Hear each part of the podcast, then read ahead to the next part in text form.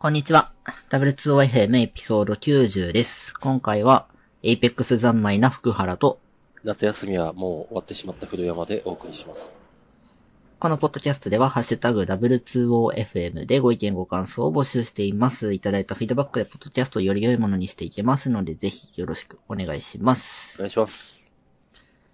終わっちゃったんですか？悲しい。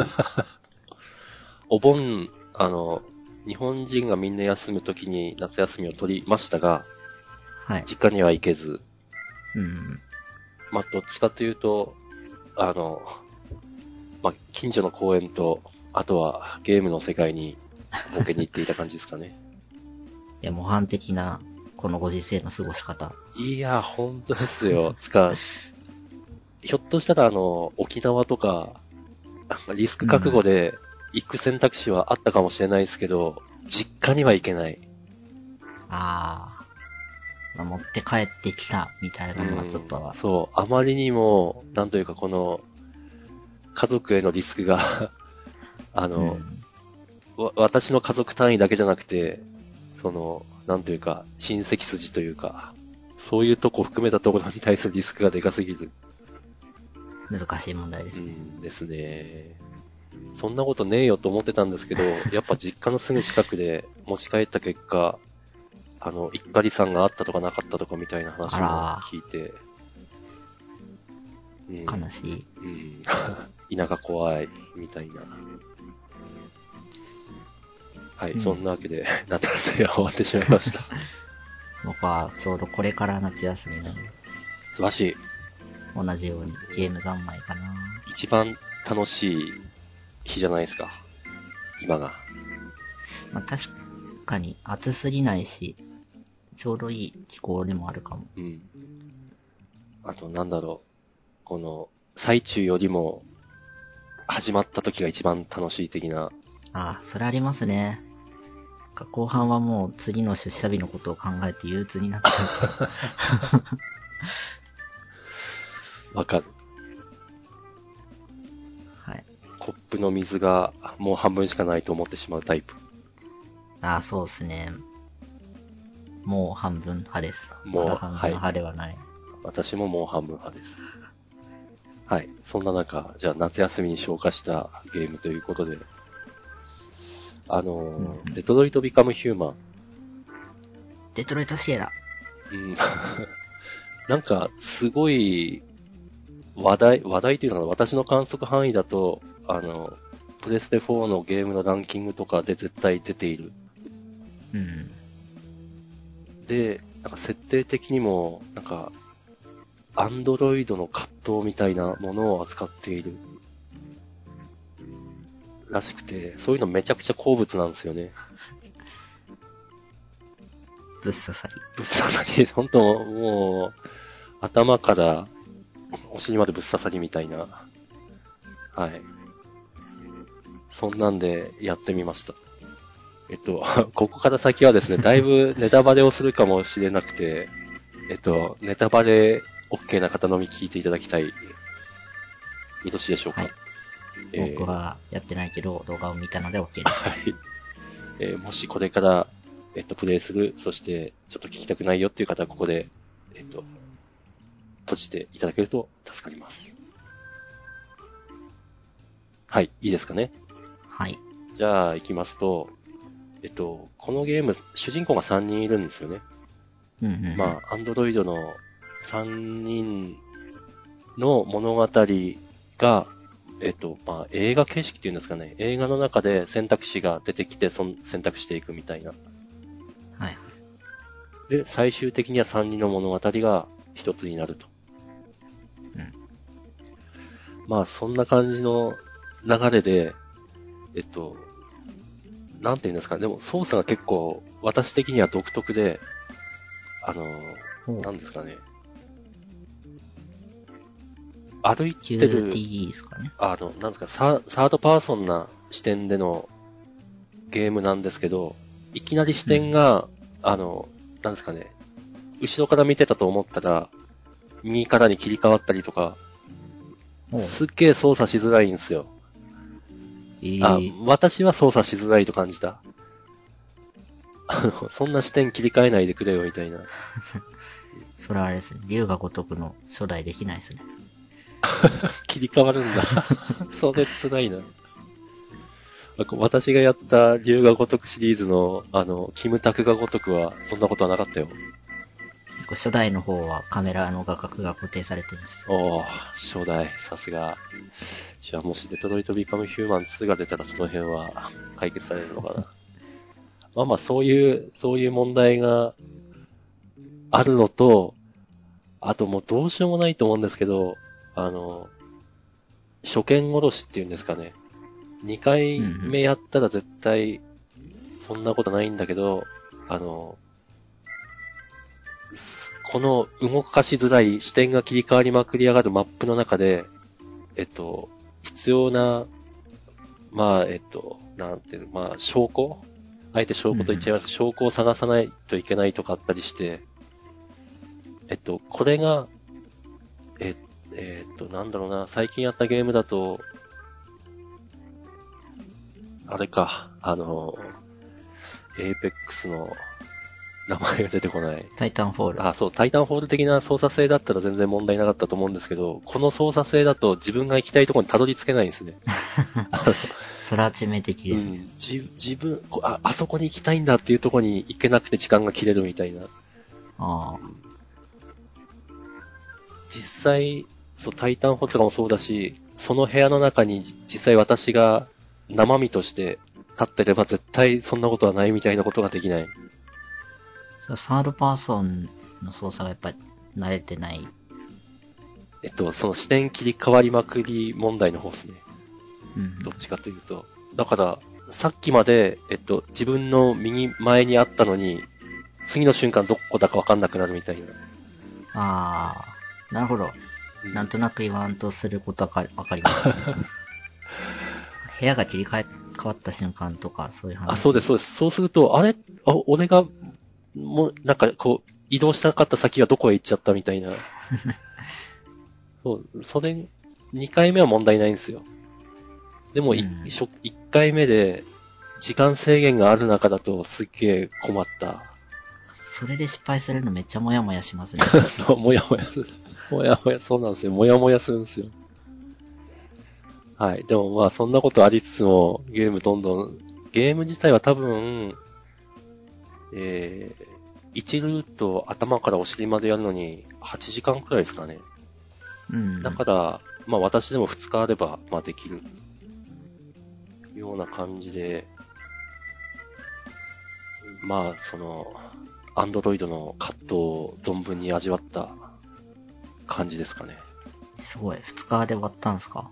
そう、だいたい、まあ朝、まあ4時とか3時に起きて、まあ子供が起き出すまでに約4時間。でもちょっとやってないんで何も言えないんですけど、僕これ疲れる気がします。ああ、そういう意味で？あ2時間もやったら心が疲れちゃうかも。ああ、なるほどな。そうかもしれないけれどですね。こっちはやっぱ、ちょっと、多少時間、リアルに時間制限があるんで、やらざるを得ない。やる。やると決めたらやるみたいな。まあ、本当題材的には大好物なものなんで、あの、心はあるのか、みたいな。うん。そして周りからは当然ねえよと言われる中での葛藤みたいな。まあ、なので非常に楽しめました。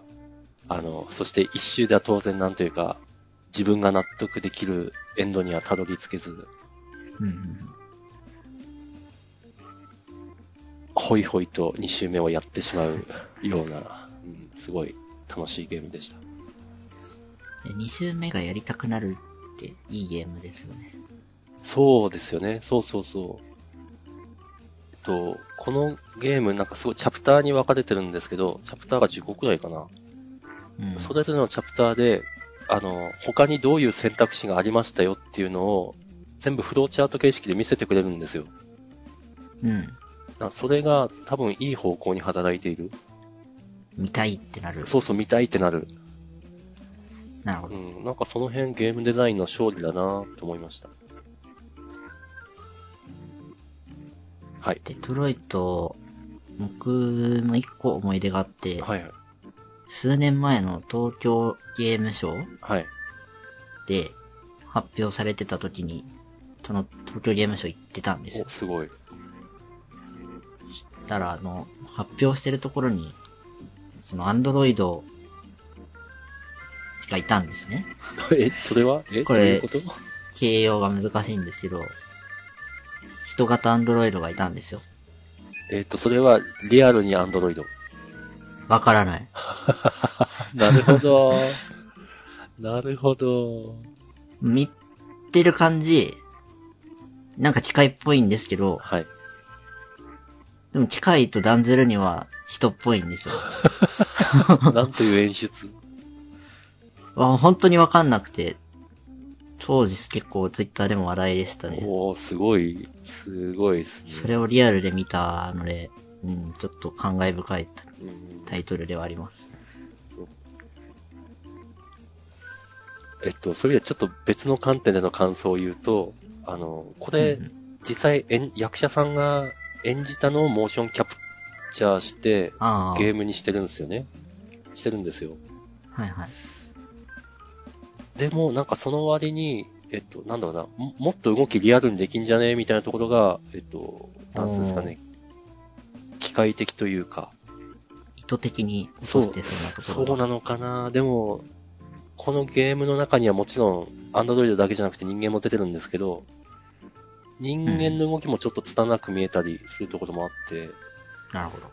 むむ、これがなんか、今の、えっ、と、これは2018年のゲームか。だから2018年時点での限界か、みたいな。もちろん絵はめちゃくちゃ綺麗なんですけど、その、中の人がいて、中の人の演技をキャプチャーしてるにもかかわらずここ、ここここまでか、みたいなのをちょっと思うところも あったりという。でもそこで、うん。その、これがゲーム的な限界だなって断じきれないあたりがまたすごいゲームだなっていう。あー、そうですね。それも演出かもと思わせる。うん。確かに。あ、まず、とてもいいゲームでした。うん。あれですね、なんかもう、プレステ4だからなのかな。2年前とかもはや関係ない 感がある。まあそうですね。今見ても最新新作タイトルって言われてもそんなに遜色なな、い。なんの問題もないですね。これを、まあ私はセールで買ったんで、いくらだったかな ?2、3000円だった気がするけど、まあ、すごいコストパフォーマンスは優れている感じでした。うんはい。じゃあ、この話はこの辺で。はい。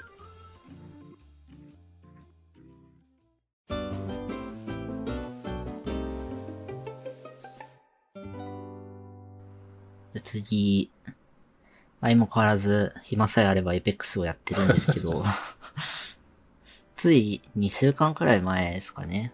シーズン6っていう、まあ、大型アップデートがありました。はい。で、新キャラの追加とか新武器追加、マップの変更と結構ももろもろあったんですけど、どうも致命的なバグがあって結構燃えましたと。まあ知ってる人は知ってるかもですけど、どんなバグかっつうと、その盾を出せるキャラが追加されたんですが、はい。そのキャラが出した盾を破壊すると、破壊した側がゲームクラッシュするという、恐ろし非常に凶悪なバグが ありました。い。利用できちゃう。で、もうその日のマッチは結構ひどくて、まあみんな新キャラだから使うんですけどなる、ほどお互いに盾出し合ってでも壊せないから撃てねえみたいな。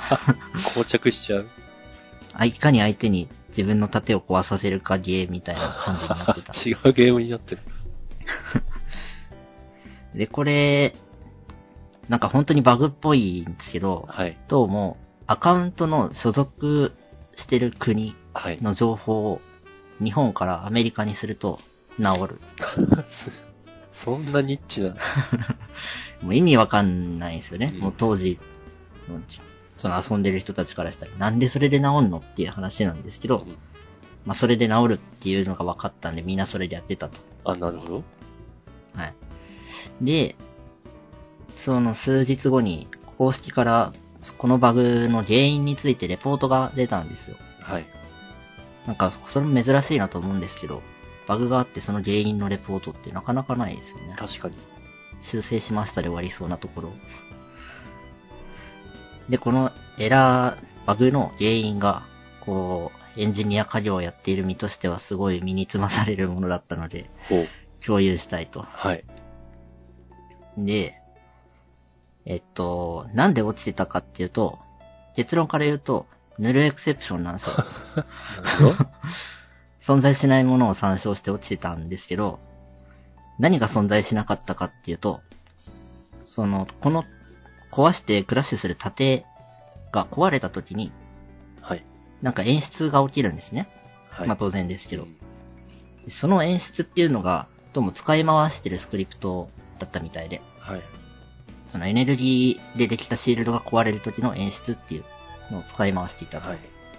で、これが、Apex じゃなくて、その前身のタイタンフォールの時代に使ってたスクリプトらしいんですね。はい。で、そのタイタンフォールの時代に、そのスクリプトが適用されていたのは、えー、キャラクターの体だったんですよ。はい。で、これだけだとまだバグ起きないんですけど、体が、なんかダメージを受けた時の演出なので、その地域によっては語話表現に抑止が入ってたんですねう。ん。なんか血がいっぱい出てもいいかどうかみたいなやつ。日本なんかは割と厳しい。あ、そう。そうなんですよ。で、厳しいってされてた国の場合は、その、胸のパーツを探して、そこに特定の処理をするっていうのが入ってたはい。んですけど、この今回追加された盾には胸のパーツがないので、落ちたと。で、その語話表現に厳しくない国の所属にすれば、それが走らないんで落ちないと。これは難しい。これ、よく気づいたなって。うんいや、これ、デバッグ時に、そして気がつくかっていうと、だいぶ厳しい。そうですね。アメリカが落ちないではなくて、むしろ日本が落ちるみたいな。落ちるところの方が少なかったっぽいですね。うん日本版、まあ、どんだけ言語対応してるのかは私は知らないですけど、全言語で縦壊れた時のテストするかつったらきっとしないですね。うん、難しいですね、きっと。US だけ。まさか、うん 言語によって問題が起きるなんて思わないです、ね。思わないですね。いやー、これほんと身につまされますね。まあタイタンフォール初代の時のスクリプトなので、うんもう、3、4、5年みたいな、うん。結構塩漬けのスクリプトですね。いや、本当我々こんな職業なんで、と自分に置き換えちゃいますけど、それはテストできんなら全パターンテストするわ、じゃないですか。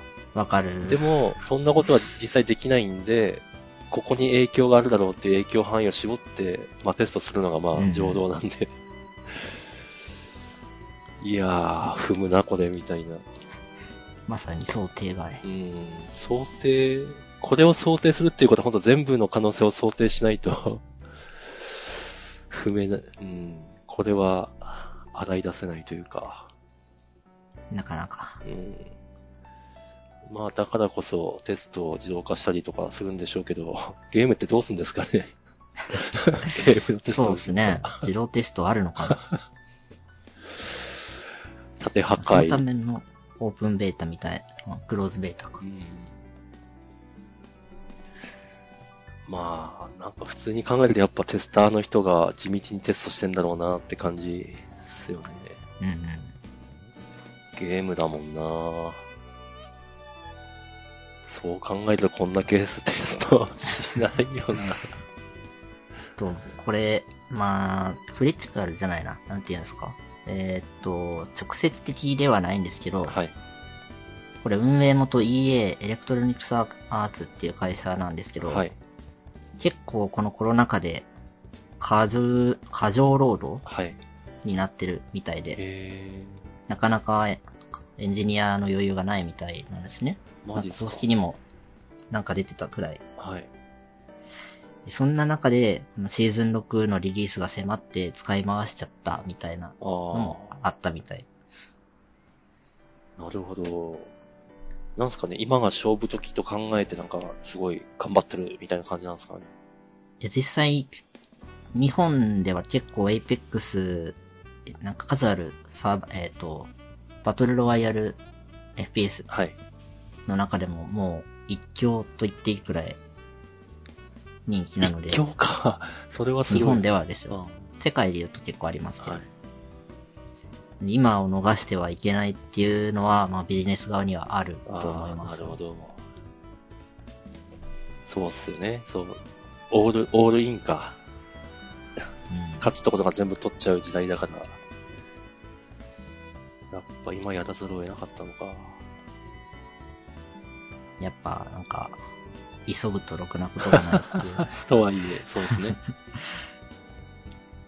いやー、これは身につまされました。はい。はい。以上。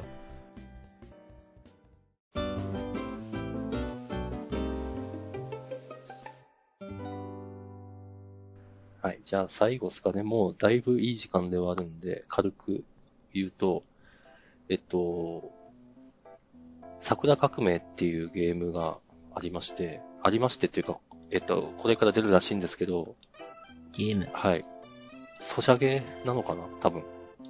多分です。ほうほうで、私の、私、桜大戦っていうゲームが結構好きで、だからだと思うんですけど、あの、私のスマホのニュースフィードっていうんですかね。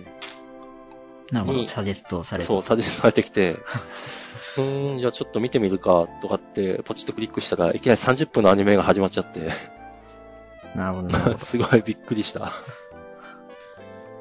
あセガ。ん？ディライトワークス。うん。セガなんですね。あ、そうです、そうです。結構じゃあ、桜大戦とも直接のつながりがある？えーっとね、多分設定が似ていて、でもパラレルワールドって感じなんだと思います。えっと、あれは、えっと、桜大戦は、時間軸で言うと、本当大正時代。だから今からもう結構前、100年くらい前なんですけど、はいはえっと、この桜革命は、なんか大正100年い。おお。なんですよ。それはもう平成とかいう。そう、ひょっとして令令和もかかってんのかみたいな。なるほど。なので完全にパラレルワールドの話っぽいっす。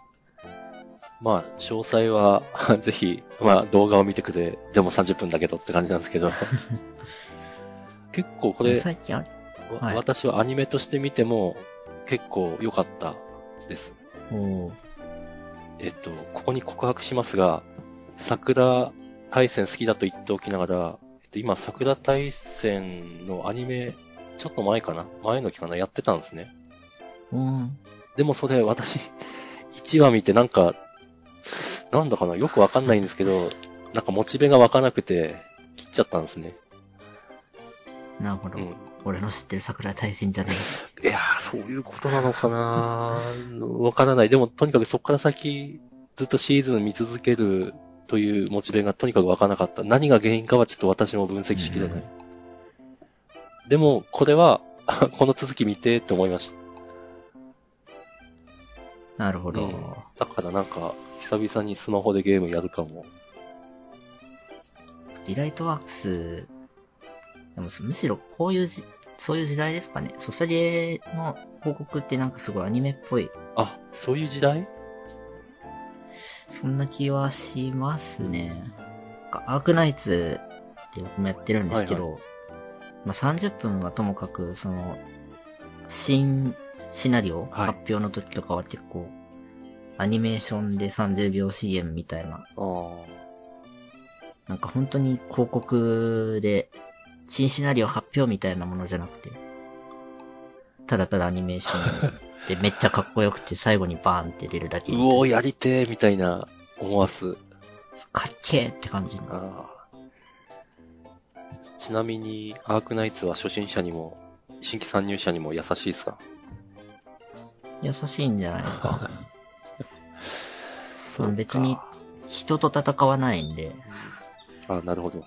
格差が。ペースで大丈夫。あやるかな？どうしようかな？どうも本当、そ私もそういうスマホゲーやってたんですけど、どうしても隙間時間を全部持ってかれちゃうんで、そうっすね。このコンソールゲーは、よし、やるぞって覚悟してやるんで、まあいいんですけど、隙間時間全部持ってかれると、あどうしようかなって感じではある。まあ確かにそう思うこともあるんですけど、かといってゲームやってなかったら何してるかってツイッター見てるだけなんですよね。なるほど。何か生産的なことをしてるわけではない。なるほど。とと思ってツイッターを携帯から消すと、はい。なんか違うアプリを落としてるんですよね。ああ、なるほど。あ、でもわかるうん。わ、かるわかる。あ、なんで私が隙間時間を持ってかれるのが嫌かっつうと、隙間時間にこなしたいものが他にあって、でもうんゲームって強いんで、あの、全部持ってかれちゃう？それが嫌なだけですね。別に生産的な何かをやってるわけじゃない。いわかります。なんか15分だろうと、その本読めば、結構なページ数が読めるはずなのに。そうそうそうそう、そうそうそう、うんそうなんですよ。まさにそれ。でも15分しかないし、まあ携帯いじってるかみたいになっちゃ そしてアークナイツ。う。難しい。そう、私本読みたいんですよ。本読んだりしたいけど、その時間全部持ってかれちゃう。なんか15分とか30分ってすごい短く感じるんですけど、いや言うてそれ1日の48分の1だよ。短くない。そう、難しい問題。そうっすね。あとは最近、ちょっとトイレにスマホ持ってかない運動を繰り広げてまして。あー。ちょっとそれ真似します。なんか、本当はそう自分に向き合って、いろいろ溜まってる思考タスクを消化したい。うんうん。なんか割と自分に向き、そういうのにトイレって結構向いていて、でもスマホ持ってくと全部持ってくれちゃう。確かそうなんですよね。難しい。に。意図的にスマホから離れる時間ってのが必要。うん。そうなんですよ。だから自分、自分自身も結構いいコンテンツなはずなんで、自分にとって。うん自分と向き合いたいというか。すごいっすよね。なんかその辺、本当えっと、おっさん世代、福原くん世代、あとこれから出てくる世代で結構向き合い方が違いそう。うんうん。いや、もう福原くんはネイティブなのかな 何ネイティブですか？スマホ ?SNS? スマホインターネット？スマホネイティブ。スマホと言っちゃうけど、うん。あるのが当然。割とそうですね。ですよね。なんか、いつ、この話を考えるとき、いつもあの、言語、言葉、外国語がすごい、いつも頭に思い浮かんで、うんうん。私は今からどうやったって英語ネイティブにはなれないんですよ。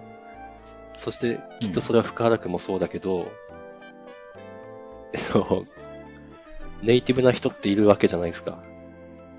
はい。日本語も英語もかな。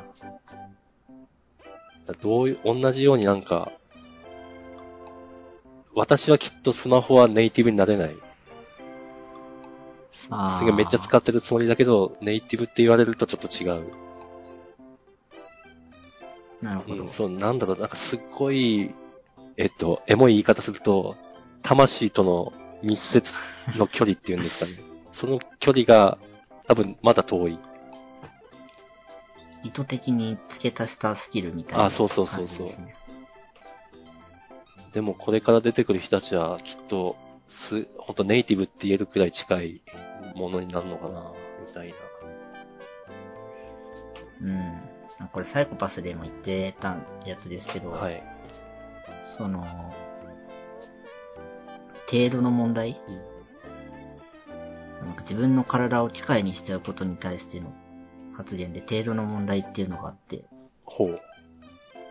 そのスマホを手放せないのは脳のリソースを機械化しているのと同じじゃないのっていう、おそんな発言が、ありました。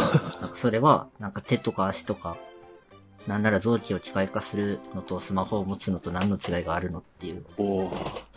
エモい。それはなんかすごい記憶に残ってて、ああー、なるほどな。そうですね。すっごいなんか納得感の高い発言ですね、それ。それです、それ。言いたかったの、それ。うん。ネイティブになれない僕らからしたら、追加で持ってるもの。うん。そうなんですよ。まあ、そうなんで、まあ、たまには取り外して、自分自身をちょっと取り外した状態でメンテしないといけないというか、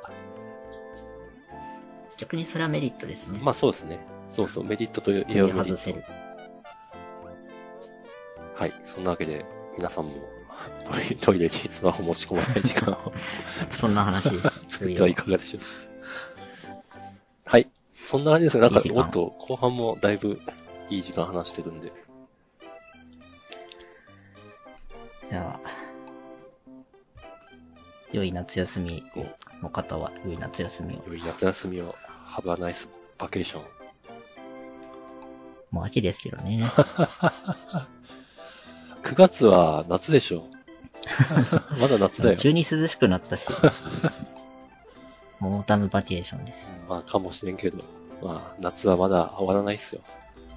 こ、エモい。はい。ぜひ、エンジョイしてください。はい。はい。じゃあ、はい、じゃあ、お疲れ様でした。お疲れ様でした。